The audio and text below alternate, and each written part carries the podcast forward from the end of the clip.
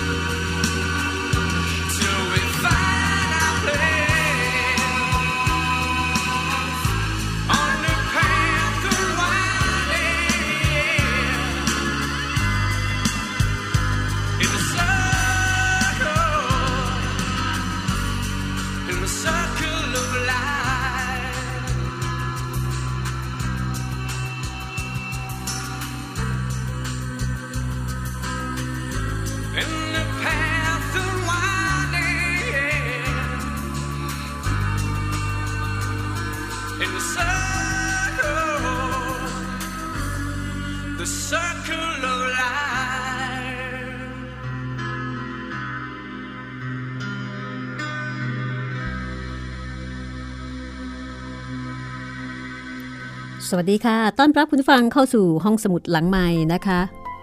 ยินดีต้อนรับคุณผู้ฟังทุกๆทท่าน ที่นี่ www.thaipbsradio.com มีเรื่องดีๆ จากหนังสือดีๆ มาเล่าให้คุณได้ฟัง วันนี้เป็นตอนแรกนะคะ ของการเลือกออวรรณกรรมเยาวชนจากสเปน มาเล่าให้คุณได้ฟัง กับวรรณกรรมที่ชื่อว่าโบนี่มาร์ติน เกือบจะโชคร้ายที่เกิดมารวย คือชื่อเนี่ยโบนี่มาร์ติน แล้วก็วงเล็บเกือบจะโชคร้ายที่เกิดมารวย เขียนโดยโคเซลุยส์โอไลโซล่า แปลจากภาษาสเปนโดยสว่างวันไตรเจริญวิวัฒน์ค่ะ เป็นวรรณกรรมเยาวชนโดยคนเขียนเป็นนักเขียนชาวสเปน คนนี้ดิฉันชื่นชอบ แล้วก็ติดตามผลงานมาตลอดเลยนะคะโคเซลุยส์ โอไลโซล่า เป็นคนที่เขียนวรรณกรรมเยาวชนได้สนุกสนาน แล้วก็มีชีวิตชีวาค่ะ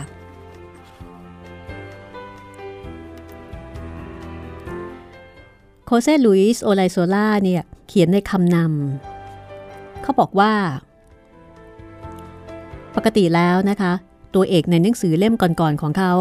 มักจะเป็นเด็กชายหญิงที่ยากจนจริงๆ เขาก็ไม่ได้จงใจที่จะให้เป็นอย่างนั้น เป็นเพราะว่าเขา เออเป็นเพราะว่าเขามีอะไรจะถ่ายทอดก็ต่อเมื่อตัวเอกเป็นเด็กยากจนเท่านั้น นั่นเป็นอาจจะเป็นเพราะว่าเขาเนี่ยรู้สึกว่าชีวิตคนรวยนั้นน่าเบื่อมากแล้วก็ไม่มีอะไรน่าสนใจ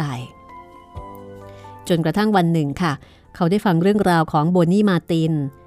เด็กชายที่มีตัวตนจริง ๆ แล้วก็รู้สึกว่าเรื่องของเด็กที่เกิดมารวย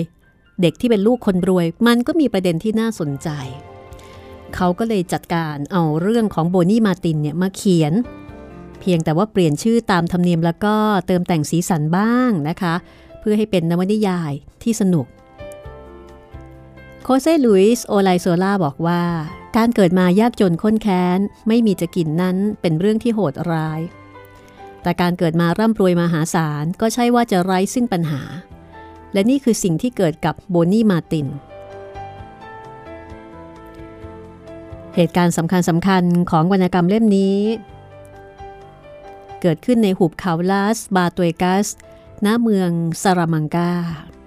ซึ่งเป็นสถานที่ที่งดงามที่สุดแห่งหนึ่งของโลกก็ว่าได้ เรื่องโบนี่มาติน เกือบจะโชคร้ายที่เกิดมารวย เริ่มขึ้นในเมืองใหญ่ แต่จบลงณเชิงเขาลาเปยาเดฟรานเซีย ผมหวังว่า คุณคงจะชอบเรื่องราวของโบนี่มาติน นี่คือคำนำของผู้เขียนนะคะโคเซลุยส์โอไลโซลาค่ะ ในขณะที่ผู้แปลอาจารย์สว่างวันไตรเจริญวิวัฒก็บอกว่า ความรักใด ๆ ในโลกนี้จะเสมอเหมือนความรักของพ่อแม่ที่มีต่อลูกนั้นเป็นไม่มี ไม่ว่าจะแตกต่างกันที่เชื้อชาติผิวพรรณหากแต่ความรักของพ่อแม่นั้นเป็นสากลเหมือนกันในทุกชนชาติ หากจะบอกว่าพ่อแม่ตายแทนลูกได้ คงไม่ใช่คำกล่าวที่เกินจริง อย่างน้อย พ่อแม่ทุกคนต่างก็ปรารถนาจะมอบสิ่งที่ดีที่สุดแก่ลูก โดยเฉพาะพ่อแม่หลาย ๆ คู่ ที่เคยมีชีวิตยากจนในวัยเยาว์แล้วก็เกรงว่าลูกเนี่ยจะลำบากเหมือนตัว ก็พยายามทำงานอย่างหนัก เพื่อให้ลูกมีความสุขสะดวกสบายปรนเปรอทุกอย่างที่ลูกอยากได้ และเข้าใจว่าสิ่งนี้คือความรัก แต่จะมีประโยชน์อะไร ถ้าเด็กคนหนึ่งจะมีวัตถุข้าวของประดามี แต่ปราศจากอ้อมกอดของพ่อแม่ไว้คอยปลอบประโลม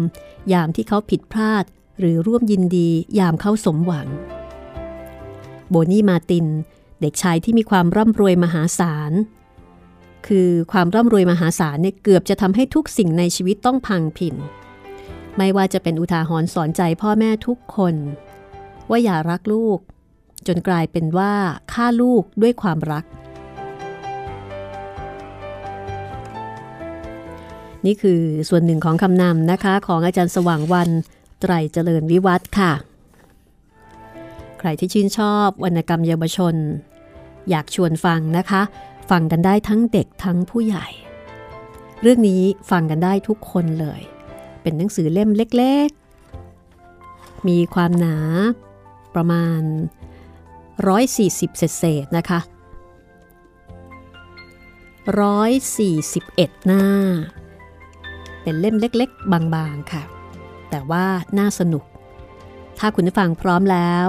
เราไปทำความรู้จักกับโบนี่มาตินกันเลยนะคะ ว่าทำไมโบนี่มาตินถึงกลายเป็นเด็กที่เกือบจะโชคร้ายที่เกิดมารวย จากการเขียนของโคเซลุยส์โอไลโซล่าค่ะ ตอนที่หนึ่ง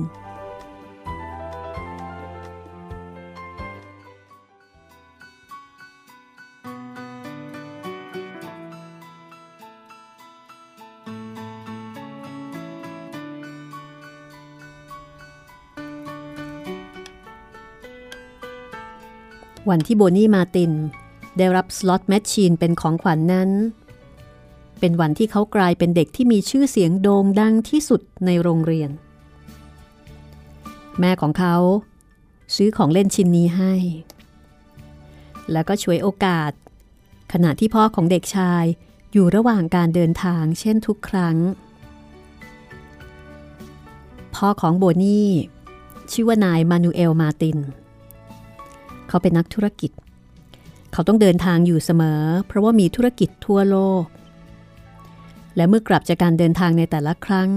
เขาก็ต้องแปลกใจอยู่เสมอกับของแปลกๆหลายสิ่งหลายอย่าง ที่ภรรยาของเขาขนซื้อมาให้ลูก ครอบครัวเล็ก ๆ ครอบครัวนี้ที่ประกอบด้วยพ่อแม่ลูกสามคน อาศัยอยู่ในย่านคนรวย แต่ในย่านนี้ พ่อของโบนี่มาตินนี่รวยที่สุดนะคะ หยิบจับอะไรก็กลายเป็นเงินเป็นทองไปหมด แม้กระทั่งการขายลูกเกาลัด อาจจะกล่าวได้ว่าตำนานแห่งความร่ำรวยมหาศาลของเขา เริ่มจากการขายลูกเกาลัดโดยแท้ ลองมาทำความรู้จักกับพ่อของโบนี่มาตินกันสักนิดค่ะ มาดูเอลมาตินเกิดที่หมู่บ้านแห่งหนึ่งในซาลามังกา เป็นหมู่บ้าน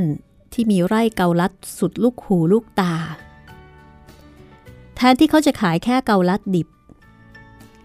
เขาก็มีความคิดดีๆ ในการที่ปรุงแต่งรสเกาลัดให้อร่อยขึ้น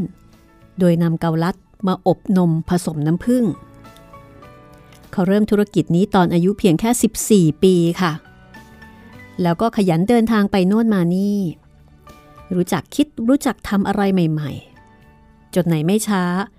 ก็มีไอเดียในการที่จะค้าขายอย่างอื่นอีกมากมาย บางทีเขาก็ซื้อแกะจากตรงนี้ไปขายตรงนั้น หรือเปลี่ยนเป็นซื้อขายลา จักรยาน รถยนต์มือสอง แม้กระทั่งเศษผ้าเก่าๆที่น่าประหลาดใจพ่อของโบนี่ เป็นคนตาส่อนนะคะ คือเขาเรียกว่าตาเขใช่ไหมเพราะฉะนั้นคนอื่นจึงเดาใจไม่ถูกว่าเขากำลังมองไปทางไหนกันแน่ แต่ไม่ว่าเขาจะมองไปทางไหน เขาก็มักจะพบแต่สิ่งที่ขายเป็นเงินเป็นทองอยู่เสมอ มาดูเอลมาตินเป็นคนที่ชอบค้าขายมาก ถึงขนาดที่ว่า ถ้าเพื่อนบ้านบอกว่าเสื้อนอกของคุณสวยจัง เขาก็จะตอบว่า ผมขายให้เลยครับ คือยินดีที่จะขายทุกสิ่งทุกอย่าง หลังจากนั้นพ่อของโบนี่ก็จะพยายามตื้อจนเพื่อนบ้านคนที่ชมเนี่ยยอมซื้อเสื้อไป แน่นอนเขาต้องได้กำไรจากการขายเสื้อไม่มากก็น้อย นี่คือมานูเอลมาติน พออายุ 21 เขาก็เลิกขายจักรยานเก่าๆ มาขายรถบัสใหม่ ๆ แทน จากนั้นก็เริ่มธุรกิจค้าบ้าน ที่ดิน ปศุสัตว์ รถไฟ และเมื่อประเทศสเปนเล็กเกินไปสำหรับเขา เขาก็เริ่มทำธุรกิจข้ามชาติ เมื่อต้องเดินทางบ่อยมากขึ้นมากขึ้น เขาก็ซื้อเครื่องบินส่วนตัว เพื่อไม่ต้องเสียเวลาที่สนามบิน แต่เครื่องบินที่ใช้ก็ไม่ใช่ลำเดิมๆ เพราะว่าถ้าใครสักคน เอ่ยปากว่าชอบเครื่องบินของเขา เขาก็มักจะอดใจไม่ไหว ต้องขายเครื่องบินไปทันที หลังจากซื้อซื้อขายขายเครื่องบิน ในที่สุดเขาก็ตั้งบริษัทขายเครื่องบินเป็นเรื่องเป็นราวไปเลย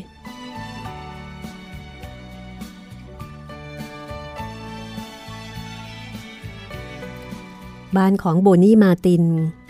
มีขนาดใหญ่โตกว้างขวาง มีห้องนอนมากมาย ตอนที่แต่งงานกันแล้ว มานูเอลและภรรยาวางแผนว่าจะมีลูกหลาย ๆ คน แต่ในที่สุดก็มีเพียงแค่คนเดียวก็คือโบนี่ แม้ว่าแม่ของโบนี่คืออิซาเบล อยากจะมีลูกสักปานใด แต่ก็มีเพียงแค่โบนี่ เมื่อตอนที่โบนี่ยังเล็ก ๆ เขาบอกกับพ่อว่า เขาอยากได้น้อง และเขาก็บอกให้พ่อเนี่ยซื้อน้องมาให้เขาสักคนได้ไหม พ่อก็ไปที่ปารีสแล้วก็ซื้อเด็กมาสักคนสิครับ ไม่เห็นจะยากเลย แค่บินไปบินกลับแป๊บเดียวก็ถึงแล้ว คือคิดว่าทุกสิ่งทุกอย่างสามารถจะซื้อได้หมด จนกระทั่งวันหนึ่ง ครูที่โรงเรียน อธิบายให้โบนี่ฟังว่าเด็กๆ ไม่ได้มาจากปารีสนะ โบนี่ก็เลยขอให้ครูเนี่ย อธิบายอย่างละเอียดทุกขั้นตอนว่าเด็กๆเกิดมาได้อย่างไร จากนั้นเด็กชายก็กลับมาอธิบายให้พ่อของเขาฟัง พ่อหัวเราะขำกริ้ง ส่วนแม่ก็เอาแต่อาย แม่ของโบนี่ที่ชื่อว่าอิสเบล ยังสาวและสวย เธอเชื่อว่าคงจะมีลูกได้แค่เพียงคนเดียวเท่านั้น เธอบอกกับสามีว่า อย่างน้อย เราก็จะดูแลโบนี่ให้ดีที่สุดนะคะ ตกลง พ่อจะดูแลไม่ให้เขาขาดอะไรเลยสำหรับแม่ ก็ดูแลส่วนที่เหลือนะ จริงๆแล้วแม่ของโบนี่อยากจะมีลูกสักหกคน แต่ในเมื่อมีเพียงคนเดียว เธอก็เลยเริ่มดูแลโบนี่เสมือนหนึ่งดูแลลูกหกคน เด็กน้อย จึงเคยชินกับการเป็นเจ้าของสิ่งต่างๆสำหรับเด็กหกคน นั่นก็คือ มีลูกบอลหนังตามมาตรฐานหกลูกรองเท้าฟุตบอลหกคู่ จักรยานหกคัน โทรทัศน์หกเครื่อง น้ำอัดลมหกโหล ตู้เย็นหกเครื่อง ห้องนอนหกห้อง และท้ายที่สุดมีครูสอนพิเศษถึง 6 คน ซึ่งไม่ได้ช่วยให้โบนี่สอบผ่านวิชาใดเลยแม้แต่วิชาเดียวไม่ว่าจะสอนด้วยวิธีใดก็ตาม ยิ่งไปกว่านั้น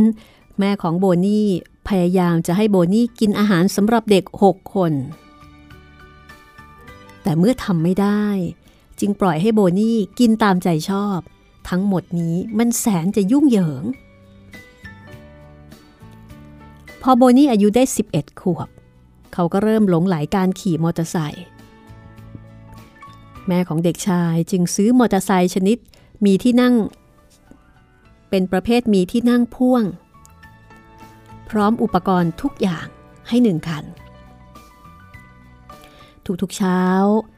คนขับรถประจำบ้านก็จะให้โบนี่นั่งในที่พ่วง แล้วก็พาไปส่งใกล้ๆโรงเรียน เมื่อถึงบริเวณที่ไม่มีตำรวจ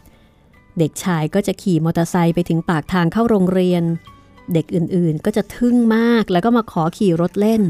ซึ่งโบนี่ก็มักจะอนุญาตในที่สุดเด็กชายก็มีรถจักรยานยนต์อีกหลายคัน และคุณแม่ก็ยังซื้อรถพ่วงคันใหญ่มาก เพื่อจะได้พ่วงรถทุกๆ คันไปโรงเรียนได้โบนี่ปล่อยให้เด็กอื่นๆ ขี่มอเตอร์ไซค์แข่งกันบริเวณที่รับตาคุณครู ทุกครั้งที่พ่อกลับจากการเดินทาง มานูเอล มักจะประหลาดใจ เมื่อเห็นของใหม่ๆ มากมายในบ้าน ไม่ว่าจะเป็นมอเตอร์ไซค์โทรทัศน์ จานดาวเทียมสำหรับชมรายการจากอเมริกา รถพ่วง รถบรรทุก เครื่องถ่ายวิดีโอ จอหนังขนาดยักษ์ เครื่องเสียงและอื่นๆ ต่อมา ถึงกับต้องมีการขยายบ้าน คือต่อเติมบ้าน เพื่อที่จะมีที่ทางสำหรับวางข้าวของเหล่านี้ คือบ้านที่มีอยู่เนี่ยไม่พอเก็บของ ของมันเยอะขึ้นเยอะขึ้น วันหนึ่งมานูเอลก็เลยถามภรรยาด้วยความประหลาดใจว่าทำไมต้องซื้ออะไรมากมายขนาดนี้ด้วย อิซาเบล แม่ของโบนี่ก็บอกว่า ก็ซื้อให้โบนี่ ลูกจะได้มีอะไรเล่นเพลินๆไงคะ มานูเอลก็ยอมจำนน แล้วก็ตอบภรรยาว่า ถ้าอย่างนั้นก็ไม่เป็นไร เรายังมีเวลาที่จะขายของพวกนี้ อย่าลืมนะคะว่า พ่อเขาเนี่ยเป็นนักขาย เพราะว่าอะไรที่ขายได้จะไม่รกหูรกตาเขาเลยแม้แต่น้อย แม่ก็ซื้อ พ่อก็คิดจะขาย แต่คนที่ทำให้เกิดเรื่องปั่นป่วนไปหมดทั้งโรงเรียน ก็คือโบนี่ วันหนึ่ง ผู้อำนวยการเชิญพ่อแม่ของโบนี่ไปพบ แล้วก็บอกว่าโบนี่กำลังกลายเป็นตัวปัญหา เราจะปล่อยให้เป็นแบบนี้ต่อไปไม่ได้อีกแล้ว เด็กคนนี้กำลังกลายเป็นตัวปัญหา ที่โรงอาหารไม่มีวิธีไหนเลย ที่จะทำให้แกกินอาหารเหมือนเด็กอื่นๆ ในกระเป๋ากางเกงของโบนี่ มีแต่อาหารขยะที่แกพกมากินเอง คุณแม่ก็บอกว่า อะไรนะคะ อาหารขยะหรือคะนั้นเป็นอาหารอร่อยมากที่เราเตรียมให้จากบ้าน เพราะว่าอาหารที่โรงเรียนไม่ถูกปากตาหนูค่ะ ยังงั้นหรือครับ เออคือคือโบนี่ไม่ค่อยเจริญอาหารนะคะ ต้องจัดให้แต่ของที่แกชอบเท่านั้น ยังงั้นหรือครับ ผมอยากจะให้คุณนายทราบว่า เด็กคนนี้น้ำหนักเกินไปตั้ง 10 กิโลกรัมจากที่ควรจะเป็นนะครับ คุณแม่ก็เถียงกับผู้อำนวยการแบบเกรงใจเกรงใจ อิซาเบลเนี่ยจะชอบให้ลูกกินเยอะๆ โบนี่เป็นเด็กที่กินเยอะ เพราะว่าแม่เนี่ยส่งเสริม แล้วโบนี่ก็ยังไม่ค่อยชอบเดิน คือกินแต่ไม่ค่อยเดินไม่ค่อยออกกำลังกาย ก็เลยทำให้โบนี่อ้วนนะคะพูดง่าย ๆ ผู้อำนวยการก็พูดถึงรายการร้องเรียนเกี่ยวกับเรื่องต่างๆ ที่โบนี่ถูกร้องเรียน เช่น การเรียน การขี่มอเตอร์ไซค์ แล้วก็อีกสารพัดสารพันอิซาเบลแม่ของโบนี่กลับคิดว่า ผู้อำนวยการคนนี้เนี่ยเป็นคนแปลก ก็เลยเกลี้ยกล่อม ให้สามีย้ายโรงเรียนให้กับลูกชาย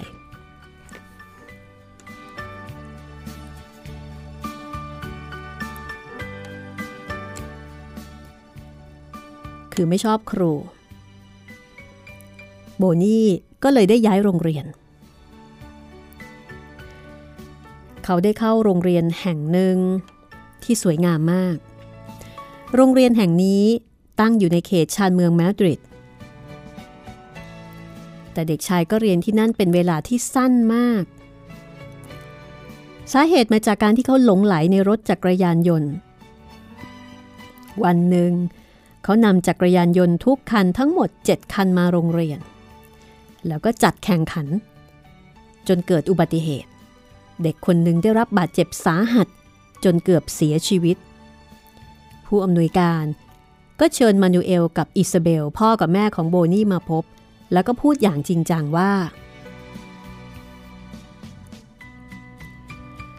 ตลอด 30 ปีที่ผมเป็นผู้อำนวยการโรงเรียนมา ผมไม่เคยเห็นเด็กอายุ 11 ขวบคนไหน ที่จะมีรถมอเตอร์ไซค์มากถึง 7 คัน นี่พวกคุณคิดว่า มันเป็นเรื่องปกติยังงั้นหรือครับ อิซาเบล แม่ของโบนี่ตอบว่า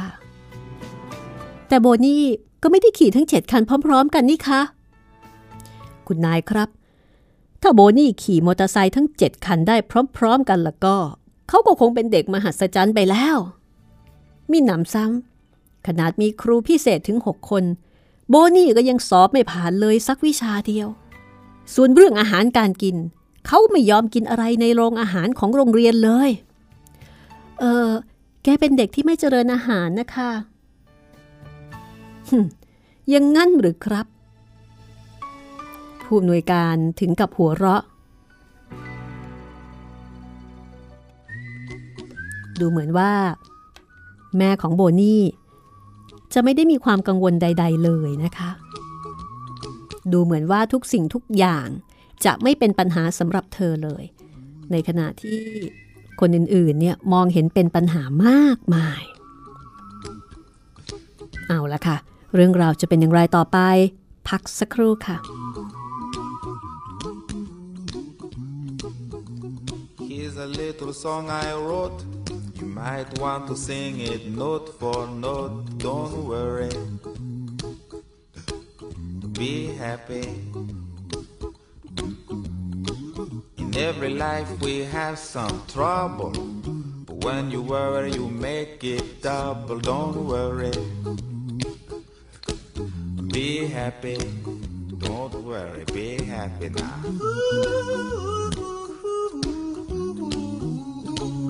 Don't worry. Be happy. Don't worry, be happy.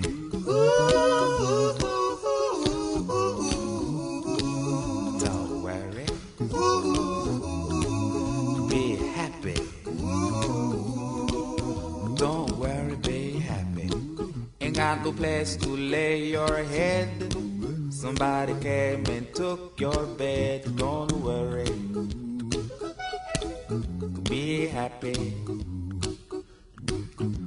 The landlord say your rent is late.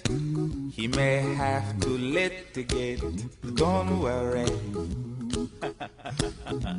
Be happy. Look at me, I'm happy.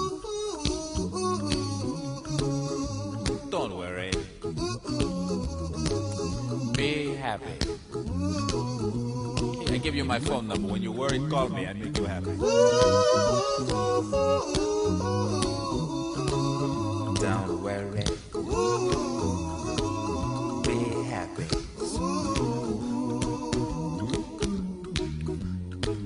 Ain't got no cash, ain't got no style, ain't got no gal to make you smile, but don't worry. Be happy. When you worry, your face will frown, and that will bring everybody down. So don't worry. Be happy. Don't worry. Be happy now.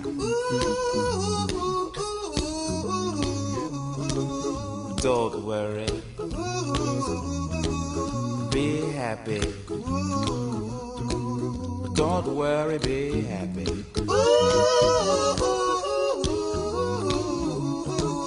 Don't worry. Be happy. Don't worry, be happy. Now there is this song I wrote. I hope you learned it note for note like good little children. Don't worry. Be happy. Listen to what I say. In your life, expect some trouble. But when you worry, you make it double. Don't worry. Be happy. Be happy now.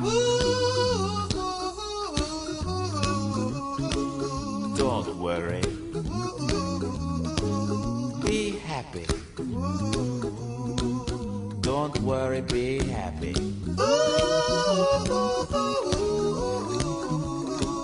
Don't worry.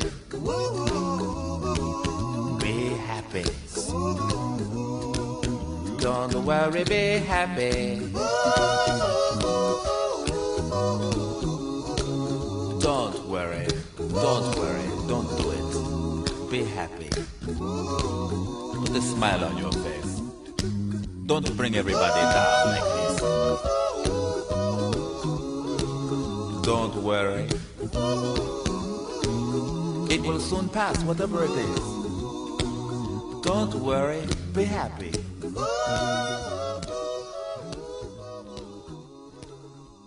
I'm not worried. เรื่องบางเรื่องก็อาจจะต้องใช้คำว่า don't worry อย่ากังวลไปเลย แต่ว่าเรื่องบางเรื่องเนี่ย ถ้าไม่กังวลเอาซะเลย ต่อไปก็จะต้องกังวลมากขึ้นนะคะ เหมือนอย่างที่แม่ของโบนี่ที่เธอ เธอมองไม่เห็นเป็นปัญหา คือมองไม่เห็นปัญหาว่าลูกตอนเนี้ยจะเสียคนแล้ว เพราะความจริงก็คือนับวันโบนี่ก็ยิ่งอ้วนท้วนสมบูรณ์ เพราะว่าเด็กชายกินแต่ขนมหวานแล้วก็ปลาแอนโชวีคือเป็นเด็กที่เลือกกิน แล้วก็กินแต่ของที่ที่ทำให้อ้วน ไม่ได้กินของที่มีประโยชน์ และโบนี่ก็ยิ่งกลายเป็นเด็กที่แปลกประหลาดในสายตาคนอื่นมากขึ้น เขาสนใจเฉพาะสิ่งที่ไม่เกี่ยวข้องกับการดำรงชีวิต ในห้องนอนของเขามีโทรทัศน์ 6 เครื่องพร้อมรีโมทคอนโทรลเขาเปิดโทรทัศน์ 6 เครื่องพร้อม ๆ กันโดยไม่ซ้ำช่อง หรือเปิดวิดีโอเครื่องละเรื่อง ในขณะเดียวกับที่เล่นเกมกดไปด้วยมาดูเอลพ่อของเขาตกใจ แล้วก็เริ่มตระหนักว่าผู้อำนวยการโรงเรียนเนี่ยพูดถูก เมื่อกลับถึงบ้าน เขาก็ทุบโต๊ะปัง แล้วก็ตะโกนว่า พอกันที จบได้แล้ว ไม่ว่าจะเป็นเรื่องมอเตอร์ไซค์7คัน โทรทัศน์17 เครื่อง เกมกดบ้าๆ500 อัน รวมทั้งไอ้ปลายแอนโชบีนั้นด้วย นี่เรากำลังจะทำให้ลูกกลายเป็นเด็กที่โง่เง่าเต่าตุ่นอยู่นะ อะไรกันคะ โบนี่เป็นเด็กโง่เง่าเต่าตุ่นหรือคะ คุณพูดออกมาได้ยังไงอะ ลูกเป็นเด็กฉลาดที่สุด อย่างนั้นหรือ โบนี่สองบวกสองเป็นเท่าไหร่ โบนี่ไม่เข้าใจทำไมพ่อถึงโกรธนะโกรธหนา เขาดึงเครื่องคิดเลขออกมาแล้วก็เริ่มกด2บวก2เท่ากับ4คิดเองไม่ได้ต้องกดเครื่องคิดเลข แน่นะ เออเดี๋ยวนะครับพ่อ ผมจะลองมาอีกที แล้วเขาก็กด กดอีกครั้งหนึ่ง ทีนี้พ่อก็เลยโวยวายใส่แม่บอกว่า ดูสิ โบนี่เนี่ย รู้จักแต่ใช้เครื่องเท่านั้น แต่คิดเองไม่เป็น แต่แม่ก็โต้กลับไปบอกว่า แต่ลูกก็ใช้เก่งนะคะ คือแม่พร้อมที่จะปกป้องลูกชายสุดสวัสดไม่ว่าจะเป็นเรื่องใด แต่ในเรื่องเครื่องยนต์กลไกนั้น อิซาเบลก็พูดถูก เพราะว่าโบนี่มีความสามารถพิเศษโดยเฉพาะเกี่ยวกับจักรยานยนต์ แต่นั่นก็ไม่ได้ช่วยให้อะไรดีขึ้น พ่อจึงสั่งให้ลูกน้อง จัดการขายจักรยานยนต์ทั้งหมด ในขณะที่อิซาเบล แม่ของโบนี่โกรธมาก คุณพูดเองไม่ใช่หรือคะ ว่าที่คุณทำงานหนักก็เพื่อที่จะให้โบนี่ไม่ขาดสิ่งใด ๆ ในชีวิต ใช่ ไม่ให้ขาดสิ่งที่จำเป็น แต่ไม่ใช่ให้มีทุกอย่างในโลก พ่อตอบ แล้วก็ห้ามแม่ซื้อโทรทัศน์ หรือจักรยานยนต์อีก จากนั้นเขาก็เดินทางไปทำธุรกิจเหมือนเช่นเคย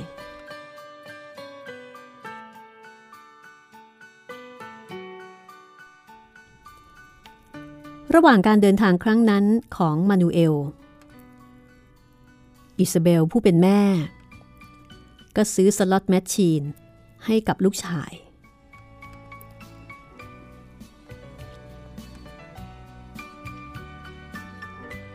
เรื่องของเรื่องก็คือ วันหนึ่ง โบนี่กับเด็กวัยรุ่นเข้าไปในร้านที่มี slot machine พอเขาหยอดเหรียญหนึ่งร้อยเปเซต้า คือหยอดเข้าไปเป็นครั้งแรก เขาก็โชคดีได้เงินกลับมา 2,000 เปเซต้า โบนี่รู้สึกว่า โอ้โห เจ๋งจริง ๆ เลย พอหยอดไปแล้วก็ได้เงินกลับมา พอเขากลับมาที่ร้านอีกในวันรุ่งขึ้น หยอดอีกครั้งหนึ่ง คราวนี้เสียเงินไปหมด ไม่ว่าอย่างไรก็ตามนะคะ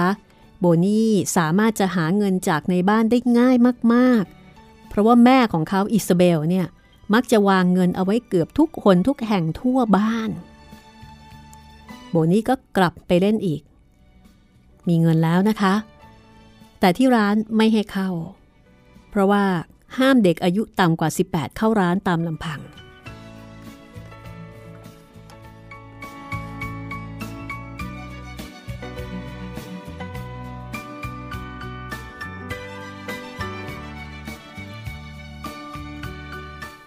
โบนี่อยากจะเข้าไปในร้านเพื่อที่จะเล่นสล็อตแมชชีนมาก ในที่สุดเขาก็ไปทำความรู้จักกับเด็กหนุ่มมัธยมปลายอายุ 18 คนหนึ่ง แล้วก็ชวนให้ไปเป็นเพื่อนได้สำเร็จ บางครั้งเด็กชายก็เล่นได้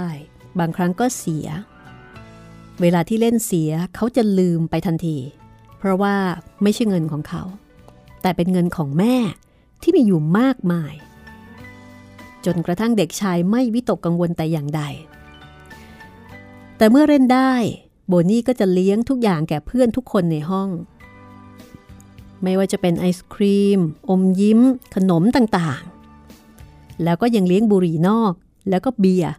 สำหรับเด็กโตอีกด้วย โบนี่คิดว่า ด้วยวิธีนี้จะทำให้เขามีเพื่อนฝูงเยอะแยะมากมาย คิดว่าเพื่อนๆจะรัก แต่ที่ไหนได้ รับหลังเด็กชายเมื่อไหร่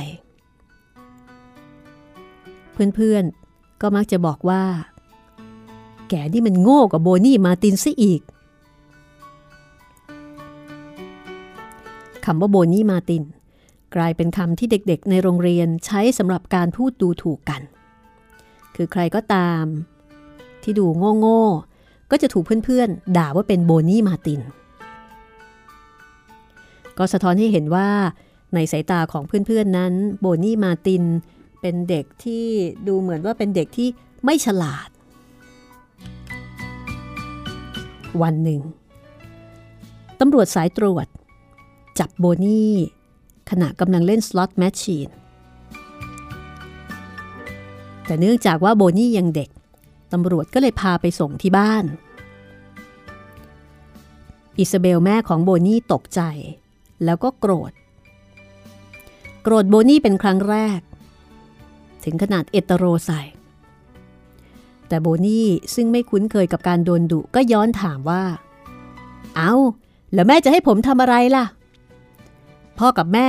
ไม่ยอมให้ผมเล่นอะไรสักอย่าง รถมอเตอร์ไซค์ก็ถูกยึด ทีวีก็ไม่ให้มีหลาย ๆ เครื่อง ผมก็ไม่เหลืออะไรเลยนะสิโอ้ยเบื่อเบื่อเบื่อแล้วนี่ยังไม่ยอมให้ผมเล่น slot machine ที่ผมชอบมากที่สุดอีก พอโบนี่บ่น อิซาเบล ผู้เป็นแม่ ก็คิดว่า เอ๊ะ สงสัย ลูกจะพูดถูก เพราะว่าเป็นคนที่ตามใจลูกเป็นทุนเดิมอยู่แล้ว พอดี ใกล้วันนักบุญของโบนี่ตามธรรมเนียม จึงถือโอกาสซื้อ slot machine ให้เป็นของขวัญในวันนักบุญ เป็น slot machine จริง ๆ นะคะ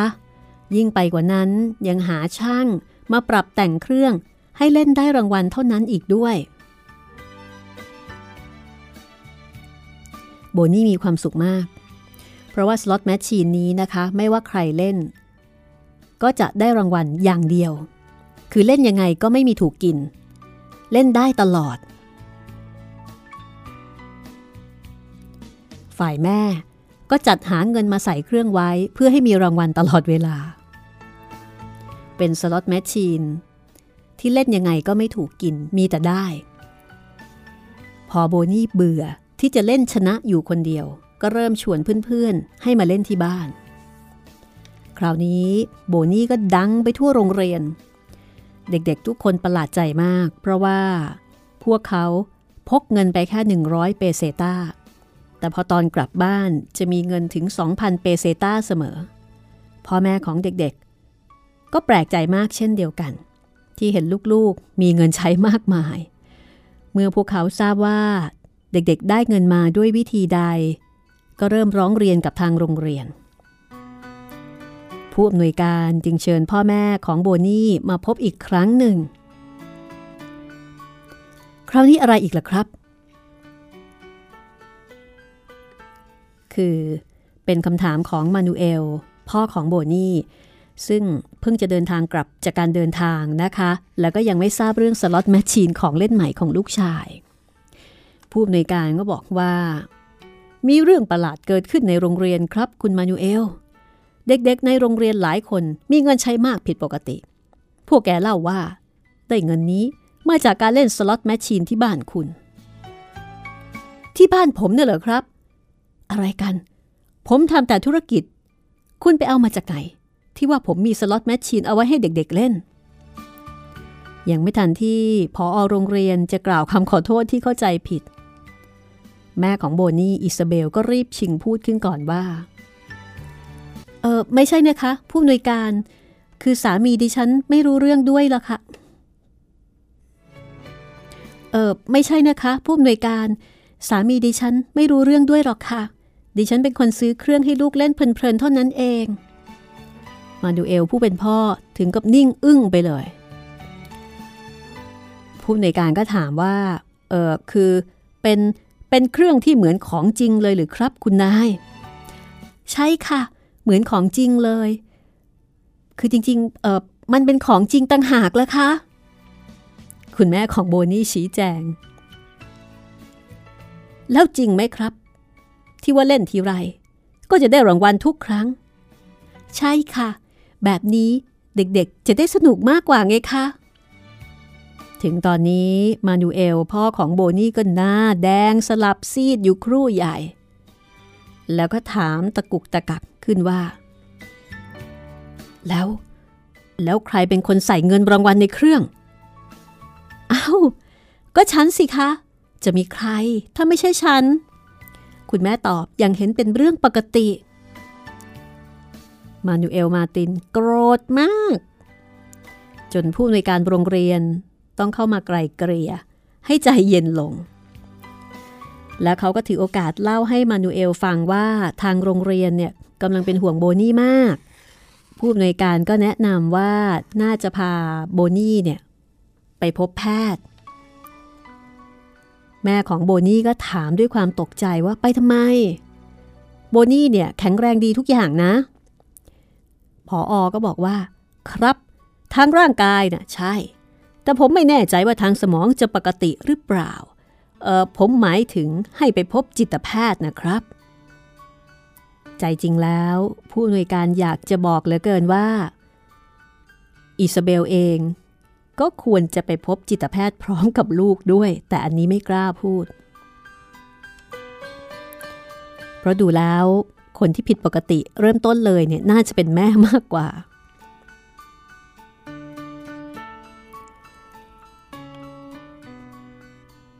จากนั้นมานูเอล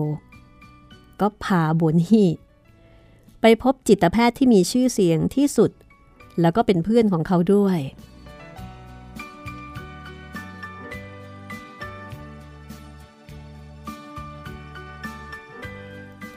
หมอคนนี้ชื่อว่า คุณหมอนาเกรา คุณหมอก็ตรวจโบนี่อยู่หลายชั่วโมง ก่อนจะพูดกับมานูเอลว่า นี่ ให้ฉันคุยกับเมียนายสักหน่อยนะ คุณหมอก็ตรวจ แล้วก็สักถามพูดคุยกับภรรยาของมานูเอลหลายชั่วโมงเช่นกัน พอตรวจเสร็จ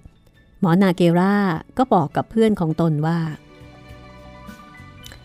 ชัดเลย ความผิดปกติทั้งหมด มาจากนายนั่นแหละมานูเอล ฉันเนี่ยนะ แต่คนที่ดูแลอบรมลูกคือเมียฉันนะ ตัวฉันต้องเดินทางตลอดเวลาเลย นั่นแหละที่แย่มาก นายเดินทางทำไมตั้งมากมายฮึมานูเอล เอา้า ก็เพื่อดูแลธุรกิจของฉันยังไงล่ะ แล้วนายอยากทำธุรกิจมากมายไปทำไมกัน ก็เพื่อว่า โบนี่จะได้มีทุกอย่างที่แกต้องการยังไง ถ้าอย่างนั้น ก็นับว่านายประสบความสำเร็จแล้ว แกมีทุกอย่างเพียบเลย พอเพื่อนที่เป็นหมอพูดแบบนี้ มานูเอลก็เริ่มเข้าใจความหมายค่ะ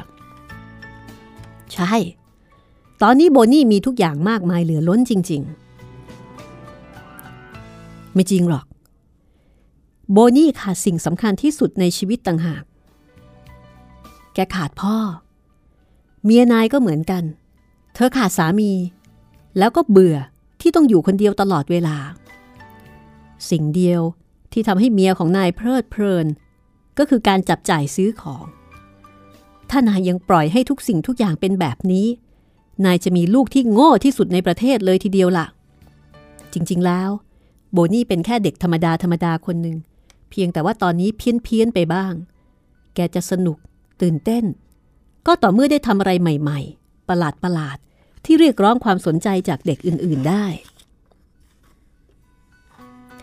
มานูเอลมาติน เป็นคนฉลาดคนหนึ่งนะคะ เมื่อเพื่อนจิตแพทย์เตือนเช่นนั้น เขาก็เข้าใจ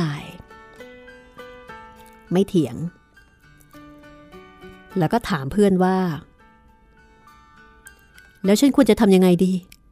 ถึงจะพ้นจากเรื่องเลวร้ายพวกนี้ได้ฮึหมอ ฉันว่าไม่ใช่เรื่องง่ายเลย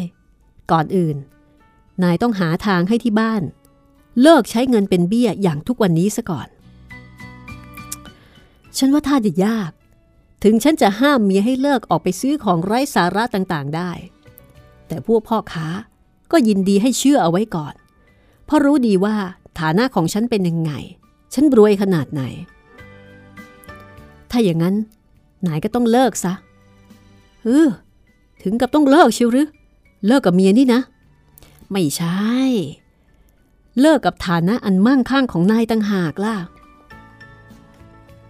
มานูเอลก็ตกใจ ไม่มีทาง ทุกอย่างที่เกิดขึ้นกับครอบครัวฉัน อาจจะดูเลวร้าย แต่ถ้าเป็นเรื่องธุรกิจแล้วก็ไปได้สวยทีเดียวล่ะ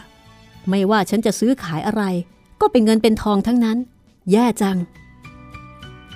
มานูเอลถอนใจ ฉันยินดี ที่จะเสียแขนขวาของฉันไปซะดีกว่า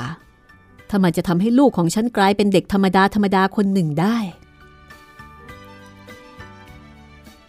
แน่ใจนะ แล้วนายพร้อมที่จะเสียทรัพย์สมบัติทั้งหมดเพื่อลูกไหม มานูเอลลังเลเล็กน้อย ก่อนจะบอกว่า แน่นอน มันต้องอย่างนี้สิ ถ้านายล้มละลายก็น่าจะเป็นผลดีกับโบนี่ เขาจะได้เลิกเอาแต่ใจตัวเองผิดผิด เมียนายก็เหมือนกัน เธอจะเลิกนิสัยช่างซื้อสัที แล้วนายจะเห็นเอง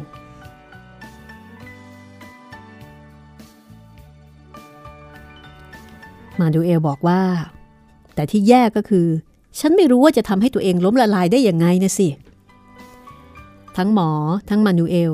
รู้สึกว่าเป็นเรื่องยุ่งยากอาการในที่สุด หมอก็เกิดความคิดว่ามานูเอลสามารถแกล้งทำเป็นคนสิ้นเนื้อประดาตัวได้ โดยแซงหลอกว่าทำธุรกิจผิดพลาดหมดตัวในคืนเดียว มานูเอลก็ถามเพื่อนบอกว่า แล้วพวกเขาจะเชื่อฉันหรือถ้านายตีบทแตก เขาก็จะเชื่อนายเองแหละ ว่าแต่นายไม่มีธุรกิจอยู่ในอเมริกาบ้างหรือไง มานูเอลบอกว่า อ๋อ มีทั้งในอเมริกาแล้วก็ทั่วโลกแหละ เหมาะเลย นายอาจจะอ้างว่าธุรกิจในอเมริกาแย่มาก ใครๆก็รู้ว่าที่อเมริกานั้นเป็นธรรมดามาก ที่มหาเศรษฐีจะล้มละลาย หรือกลับมาเป็นคนรวยได้ใหม่ ในเวลาชั่วข้ามคืน ตกลงตามนี้นะมานูเอลก็บอกว่า โอเค เอาตามนี้แหละ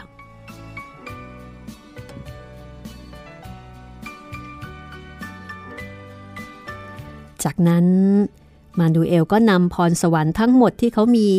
ในการทำธุรกิจต่างๆ มาใช้หลอกทุกๆคน ว่าทุกสิ่งทุกอย่างพังพินาศหมดแล้ว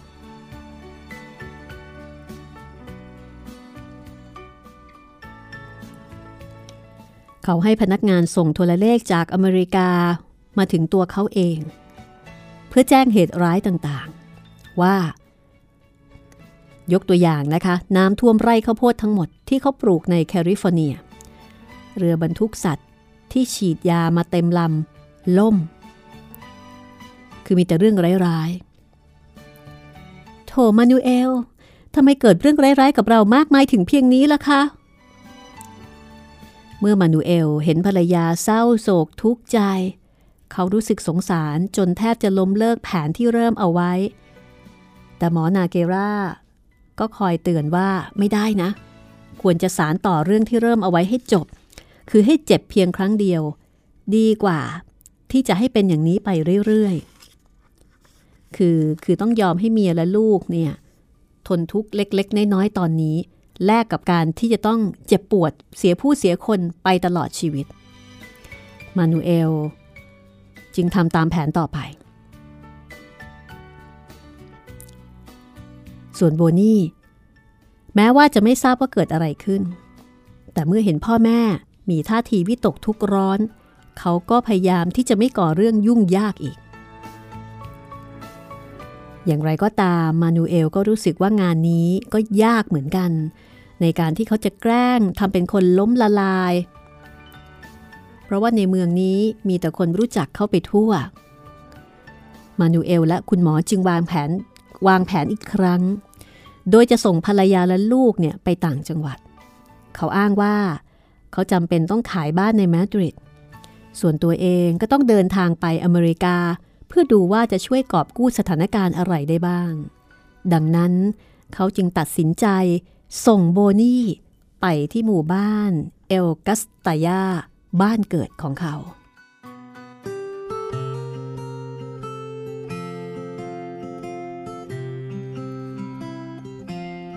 เมื่อครอบครัวของมาติน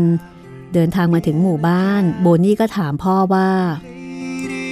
พ่อครับ ที่นี่ผู้คนเขาอยู่กันที่ไหนเหรอครับ ก็อยู่ที่บ้านของเขาไงล่ะลูก จะให้เขาไปอยู่ที่ไหนกันล่ะ บ้านสับปะรังเคพวกนี้เนี่ยเหรอครับ ผมอยู่ที่นี่ไม่ได้หรอกครับ My darling Clementine, you are lost and gone forever. เรื่องราวจะเป็นอย่างไรต่อไปนะคะ Clementine, กับแผนการนี้ติดตามได้ตอนหน้าตอนที่สองของวรรณกรรมเยาวชนเรื่องโบนี่เด็ก ที่เกือบจะเกิดมาโชคร้าย sandals were ของโคเซรุยส์โอไลโซล่า แปลโดย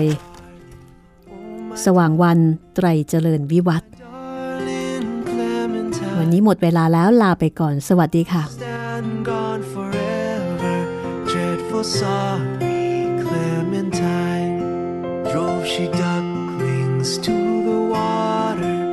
Every morning just at nine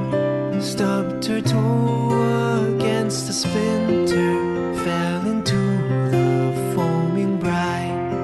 Oh, my darling, oh, my darling, oh, my darling Clementine. You are lost and gone forever. Dreadful sorry,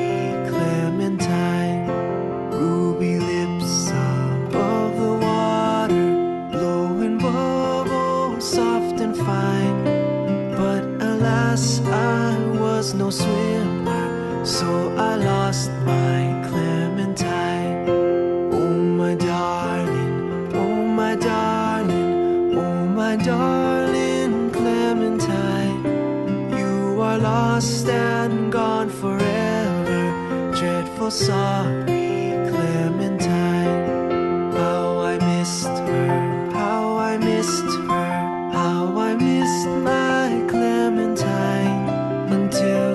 kissed her little sister and forgot my Clementine. Oh, my darling, oh, my darling, oh, my darling Clementine. You are lost and gone forever. Dreadful sorry,